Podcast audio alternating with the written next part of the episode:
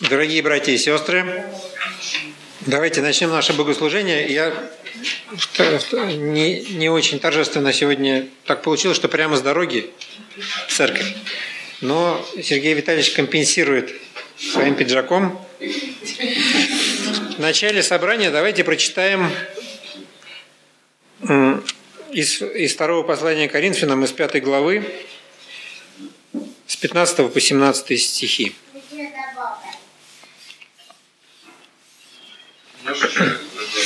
Второе послание Коринфянам, пятая глава, с 15 по 17.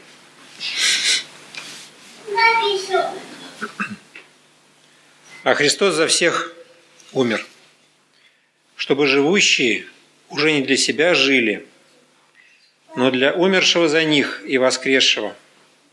Потому отныне мы никого не знаем по плоти. Если же и знали Христа по плоти – то ныне уже не знаем. Итак, кто во Христе, тот новая тварь. Древнее прошло, теперь все новое. Аминь.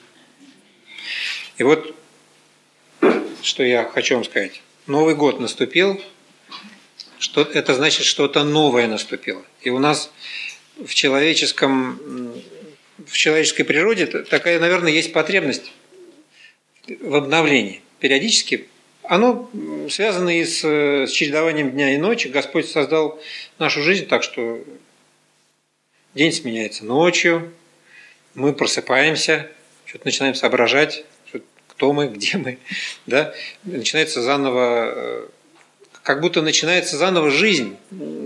Она разбита вот на такие сегменты нашей жизни, и Господь дает нам возможность обновиться. И Видите, здесь э, написано в том тексте, который мы читали, что история человечества тоже построена из таких этапов. Мы знаем, что и завет Господь обновлял, и вот наступило время, когда настало совсем все новое с приходом Иисуса Христа. Господь нас напоминает нам о том, что, смотрите, наступил Новый год, э, в разных календарях это по-разному, у разных людей это по-разному, но вот наступил Новый год. И мы подводим итоги, и мы начинаем что-то заново. У нас в церкви Гринфельды уехали, как, так, такое волнительное событие да, было. А, и, слава Богу, обживаются. Написать. А? Медленно, но верно. Даже приглашают уже к себе там, по-моему, да, еще, правда, квартиру не сняли, но, но, уже, но уже зовут. Ну вот. Но, э, видите, и, и в церкви какие-то новые движения, изменения наступают в нашей жизни. Ну, Господь нам говорит, будьте к этому готовы, не бойтесь ничего, потому что, потому что я уже все, обо всем позаботился. Вот без страха вступайте в новое время, дерзайте, проверяйте себя, открывайте свое сердце, будьте радостными, спокойными и, самое главное, верными. Вот давайте мы сегодня подготовим наши сердца к этой заповеди, которая будет. И э, это тоже определенный цикл отношений с Господом, которые обновляются, обновляются с каждым нашим участием в хлебопреломлении – это то, чего Он ждет от нас. Это то, что нас наполняет силой. Давайте встанем и помолимся. Господь наш великий Бог, мы приходим к Тебе с трепетом в сердцах наших. Благодарим Тебя, что мы можем заново взглянуть на все происходившее с Тобой и, и на то, что с нами случилось, потому что Ты нас полюбил.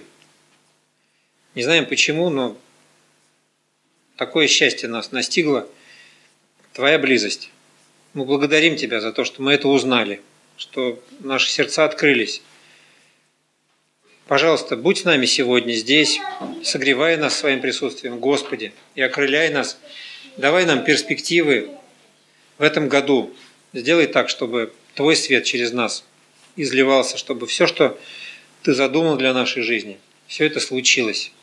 Слава тебе, Господь, во имя Иисуса Христа. Аминь. Пока мы пели, во-первых, мир вам. позвольте вам передать приветы из Гатчины, из Майкопа, из Балаклавы, из Темрюка, из Финляндии и из Израиля. Я утром сегодня общался с Левой. У меня есть такое утреннее побуждение позвонить одному, другому, третьему. И он передавал большой привет и благословение. Они потихоньку, как говорили, уже обустраиваются, молятся о том, чтобы Господь им показал ту общину, которая присоединится. Ну и все остальное Господь усмотрит. Интересный момент. Мы с вами являемся детьми Божьими, так? Один Эдуард в этом уверен. Мы все являемся детьми. Почему? Потому что некогда пришли и попросили, чтобы он называл нас своими детьми. Так? Вроде так все просто. Люди, которые, мимо которых мы проходим на улице, мы даже не представляем себе, что это за люди, чем они дышат, чем они живут. А вот так остановишься, с кем-то пообщаешься и узнаешь, что у человека куча переживаний. Кто-то кого-то находит, кто-то чего-то теряет. И есть переживания. Мы даже в церковь приходим, не обо всех все знаем. Хотя вроде встречаемся из воскресенья в воскресенье. Согласны? Мы не все знаем друг про друга. Хотя мы являемся семьей. И Господь нас в каждом дне пытается соединить в одно целое крепче и крепче. Как муж и жена становятся одним целым, так и мы во Христе должны стать в конце концов одним целым. Если мы его тело, то моя правая рука не будет бороться с левой. Правда не будет? Потому что они принадлежат одному телу. Хотя есть люди, которые всю жизнь тратят на то, чтобы доказать свою правоту. Не знаю, для чего они это делают, но тем не менее делают. В качестве примера мне пришел на память такой эпизод из жизни, когда меня пригласили на день рождения. Ну, всю семью нашу пригласили на день рождения, в другую семью – и когда мы приехали, мы увидели, что там собрана, собрана только семья и больше никого. А мы вроде бы к этой семье никакого отношения не имеем по кровному, никаких признаков кровного родства нету. И тем не менее, вот это расположение одного к другому нас делает одним целым. И для меня в тот момент было ярким свидетельством того, насколько нас любит Бог – еще больше, чем мы тех или иных ситуациях любим друг друга, заботимся друг о друге, делаем друг другу подарки, знак внимания, как знак внимания, стараемся помочь друг другу, потому что любим друг друга. Так или нет? Так. А теперь представьте все это с точки зрения Бога. Послание Галатам, 4 глава. Начинается со слов «Еще скажу, наследник, доколе еще в детстве, ничем не отличается от раба». Так интересно. Вот он такой маленький, ничем не отличается от раба, хотя и господин всего. Он вроде, так он господин или он ничем не отличается от раба? Время не пришло. Он подчинен попечителям и домоправителям до срока отцом назначенного. Так и мы, доколе были в детстве, были порабощены вещественным началом мира. Но, когда пришла полнота времени, Бог послал Сына Своего Единородного, который родился от жены, подчинился закону, чтобы искупить подзаконных, дабы нам получить усыновление. А как вы сыны, то Бог послал в сердца ваши Духа Сына Своего, вопиющего, Ава, Отче. Посему ты уже не раб, но сын. А если сын, то и наследник Божий через Иисуса Христа. Замечательный текст, правда? Христос нас избавил от опеки закона, сам исполнив этот закон.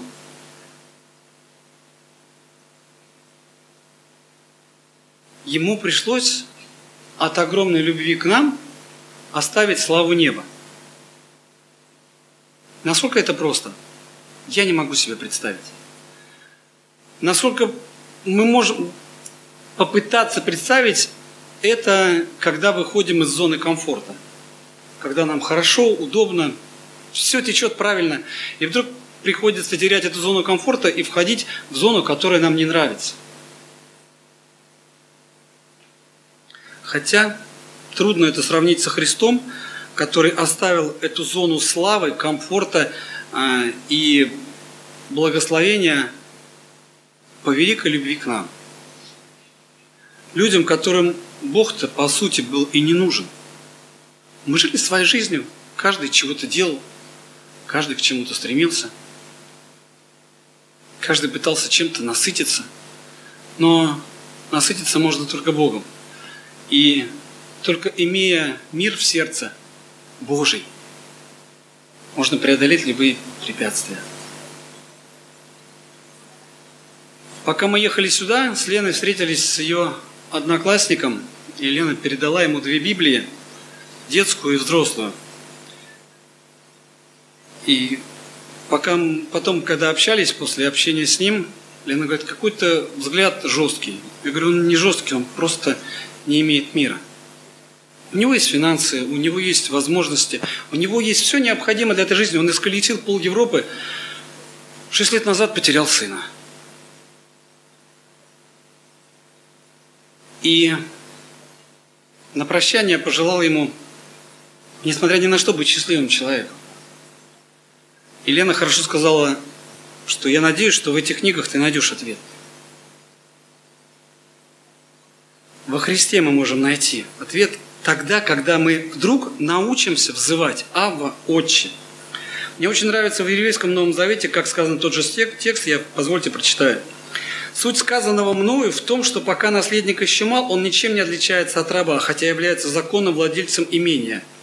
До назначенного отцом срока он находится в подчинении у наставников и попечителей. Так же и с нами. Будучи детьми, мы были рабами духов стихий Вселенной. А в назначенный срок Бог послал своего Сына. Он родился от женщины. Родился в той культуре, где нормой было законническое искажение закона – чтобы искупить находящихся в подчинении подобному законничеству и таким образом дать нам возможность стать сыновьями Бога. А так как вы сыновья, Бог послал в наши сердца Духа Своего Сына, Духа, который взывает «Аба», что значит «дорогой Отец». Итак, благодаря Богу ты уже не раб, а сын. А если ты сын, то и наследник. Как часто мы с родителями находим общий язык? Хорошо, когда часто. Еще лучше, когда всегда. Но, к сожалению, бывают моменты, когда мы в чем-то не понимаем друг друга. Дети пытаются что-то свое отстоять, родители пытаются что-то свое отстоять со своей точки зрения, уже прошедшие каким-то опытом, чтобы дети себе шишек не набили, пытаются их предостеречь. Но если в нас не будет любви, не будет и взаимопонимания. Родители дарят любовь детям, дети отвечают любовью к родителям. И хорошо, когда это происходит постоянно, а не тогда, когда чего-то вдруг надо. Когда, чего вдруг, когда чего-то вдруг надо, все хорошие. Все хорошие, все послушные, все позитивные и сделаем. Давайте устроим наши отношения, выстроим наши отношения с Богом на любви. Нет другого основания, на котором можно построить. В Новом Завете есть всего две заповеди. Возлюби Господа Бога твоего и возлюби ближнего твоего, своего, как самого себя. Все. Иисус добавляет, говорит, ибо в этом закон и пророки. Всего две заповеди. Насколько легко их выполнить? легко только тогда, когда во мне будет жить Дух Божий, которым я буду взывать, Ава, Отче, дорогой Отец. Потому что Он хочет назвать меня сыном. Он хочет подарить наследство. Он хочет это сделать. А вопрос уже ко мне. Хочу ли я? Соединяться с Богом, объединяться с Ним, дышать Его воздухом, насыщаться Его Словом, чтобы это Слово приносило обильный плод служения Отцу Небесному. Для чего-то Он оставил меня в живых на этой земле. Для чего-то дал возможность прийти в церковь, дал служение для чего-то. Мы не живем бессмысленно на этой земле. Мы не как растения, которые вот они расцвели, засохли, и все, нету их. За собой мы оставляем след в этой жизни. Каждый человек, живущий, а особенно христианин, верующий, исповедующий Иисуса Христа, оставляет след. И пускай это будет добрый, хороший след, чтобы Иисус, глядя на нас, радовался. Чтобы мы также умели радоваться, несмотря ни на что, вопреки всему. Пускай радость ваша будет какой? Совершенной. Совершенная радость только во Христе может быть. Потому что жизнь будет нас постоянно подкидывать одни сюрпризы неприятные, другие, третьи. А мы приходим к Христу, и Он нас наполняет своим миром, своим покоем, своей радостью, которую ничто не может отобрать. Помните, Лева здесь читал, я сегодня в церкви еще раз читал об этом, о, о китайских христианах, которых, у которых текстов нету, которые запоминают, сидя в тюрьме, Писание делятся бумажками друг с другом. И одна женщина сказала, говорит, а то, что у меня в сердце, уже никто не может отобрать. Бумажки, да, текст, книгу у меня могут отобрать, а то, что осталось в моем сердце, отобрать никто не сможет. И та радость, которая будет совершенной, которую Господь нам предлагает, пускай живет в сердцах наших. Пускай весь этот год пройдет под девизом радости во Христе. Чего я всем желаю, пускай Господь нас благословит быть сыновьями и дочерями Бога с раннего утра и до поздней ночи. Аминь. Помолимся.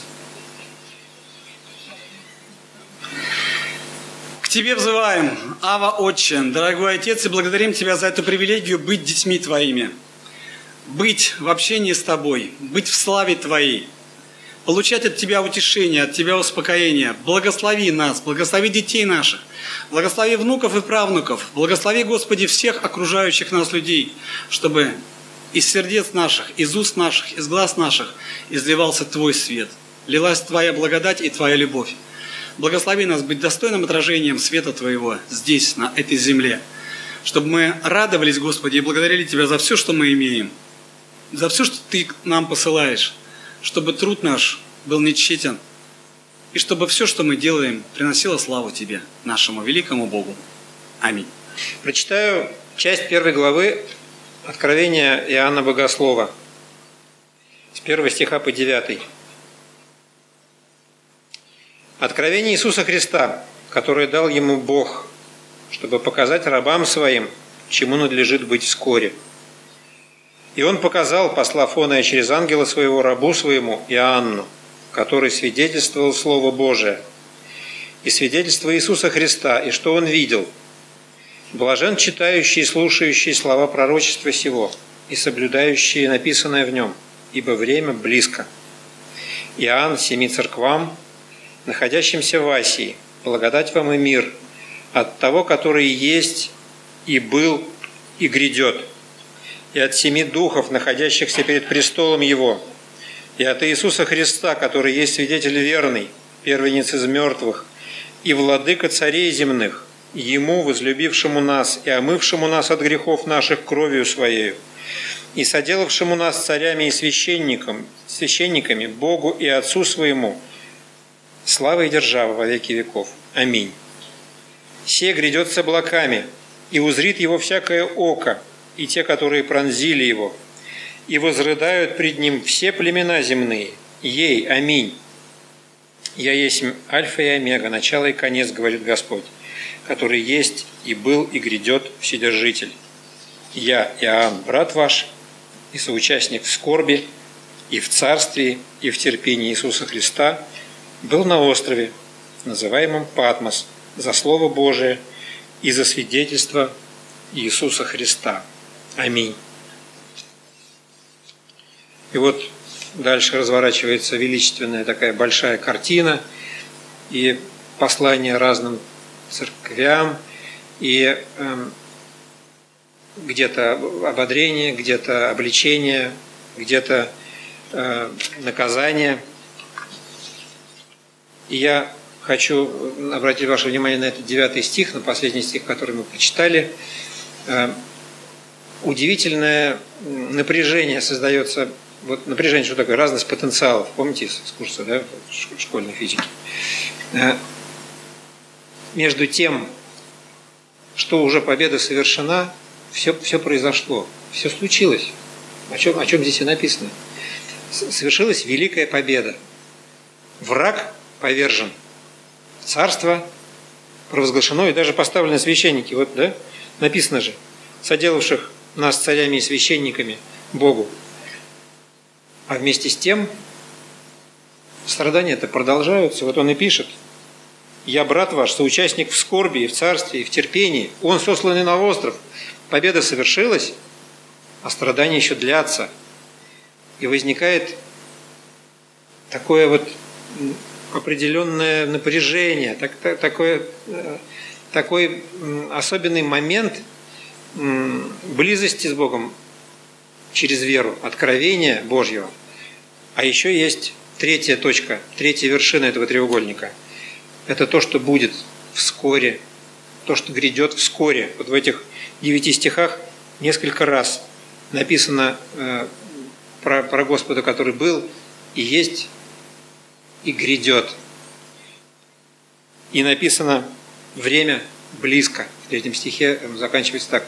Время близко три вот этих вершины треугольника. И посредине мы с вами находимся. Находимся э, в трудностях, в, в сомнениях когда-то, в, в каком-то частичном неверии, может быть. Когда-то мы слабеем, когда-то мы э, вдохновлены. Мы находимся внутри. Господь удерживает нас. Господь предупреждает. А то, что Он обличает церкви, смотрите, ну, плохо, что там происходит с людьми, э, которые поступают не, не, не по вере. Но это говорит о том, что и от нас что-то зависит. Иначе бы он не обличал. И от нас зависит. От нас зависит, какими быть. Вот этот третий стих «Блажен, читающий и слушающий слова пророчества сего». Читающий и слушающий – это от нас. И соблюдающий, не только читающий, слушающий, но и соблюдающий написанное в нем. Почему? Потому что время близко. Пятый стих – это вообще средоточие э, благой вести. От Иисуса Христа, который есть свидетель верный, первенец из мертвых, владыка царей земных, Ему возлюбившему нас и омывшему нас от грехов наших кровью Своей. Слава и держава во веки веков. Аминь. И сделавшему нас царями и священниками. Четвертый стих Иоанна, семи церквям, находящимся. Благодать вам и мир, говорит он. Вот цель всего происходящего, чтобы в наших слабых, несовершенных сердцах был покой, мир, благодать, несмотря на то, что мы ошибаемся когда-то, да, и слабеем, мы отступаем, а Он остается все равно верен. Он все равно нас увещевает и уговаривает, и объясняет, и напоминает, растолковывает, как, как вот взрослые утешают э, детей своих маленьких детей, которые, э, детей, которые еще не в состоянии понять, там, что есть взрослая жизнь, э, там, работа, взрослые отношения, много факторов, которые на все влияют. У них есть у маленьких детей так, такое э, ситуативное мышление. Да, вот они. И, и, и мы точно такие же. Мы по отношению к Богу такие же, как маленькие дети по отношению к взрослым людям, к своим родителям. Господь нам дает пример того, как, как надо любить.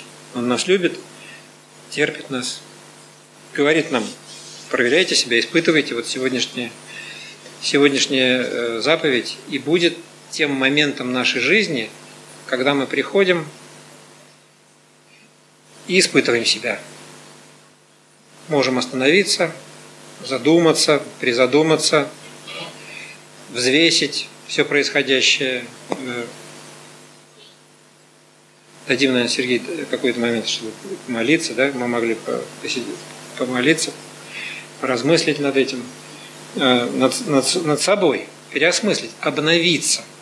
И вот я лично верю так, что по-разному, по-разному разные э, церкви, разные деноминации, разные смыслы вкладывают вот в это событие происходящее. Я-то верю, что тайна происходит вот в тот момент, когда мы внутри себя соприкасаемся с Господом, когда мы внутри себя чувствуем свою, свою нищету перед Ним, зависимость от Него и свое величие в Нем. Да, вот это тоже как, как будто бы не, не, несовместимые вещи, которые сходятся в один момент внутри нас. Он нас поставил царями. Он нас поставил царями и священниками. Мы цари и священники уже, несмотря ни на что. Вместе с тем мы-то знаем себя лучше всех, какие мы тут цари и священники. А он нас называет так, считает такими, облекает такой властью. И внутри нас, вот в этот момент, когда все это соединяется, осознание того и другого, осознание особой близости с Господом, вот и происходит тайна. Вот это вот таинство-то и есть. Не сверхъестественное значение э, вина или хлеба, который превращается в плоть. Вот я так верю, что тайна, таинство происходит, чудо происходит. Христос поселяется в нас действительно в тот момент, когда мы особенным образом приближаемся к Нему, в тот момент, когда мы понимаем свою зависимость от Него. Давайте будем э, внимательны к себе. Э, и Господь нам говорит, понимая, что мы не всегда можем быть внимательны. Когда-то мы не выспались, когда-то нам надо зубы чистить, когда-то нам надо детей в садик, когда-то мы... Он говорит, я не требую от вас невозможного. Но давайте договоримся, что вы время от времени, желательно регулярно, да, будет момент в вашей жизни, когда вы особенным образом будете ко мне приближаться. И вот э, давайте мы и будем к этому стремиться, и будем стараться от дел освобождаться своих каких-то стремиться. Не всегда удается. Там. Господь-то видит движение нашего сердца, что нам хочется. Да? Хочется э, в это общение с братьями и сестрами, а значит и с Ним, с Ним, значит и с братьями и сестрами, это все, все же, вы понимаете, все одно вытекает из другого.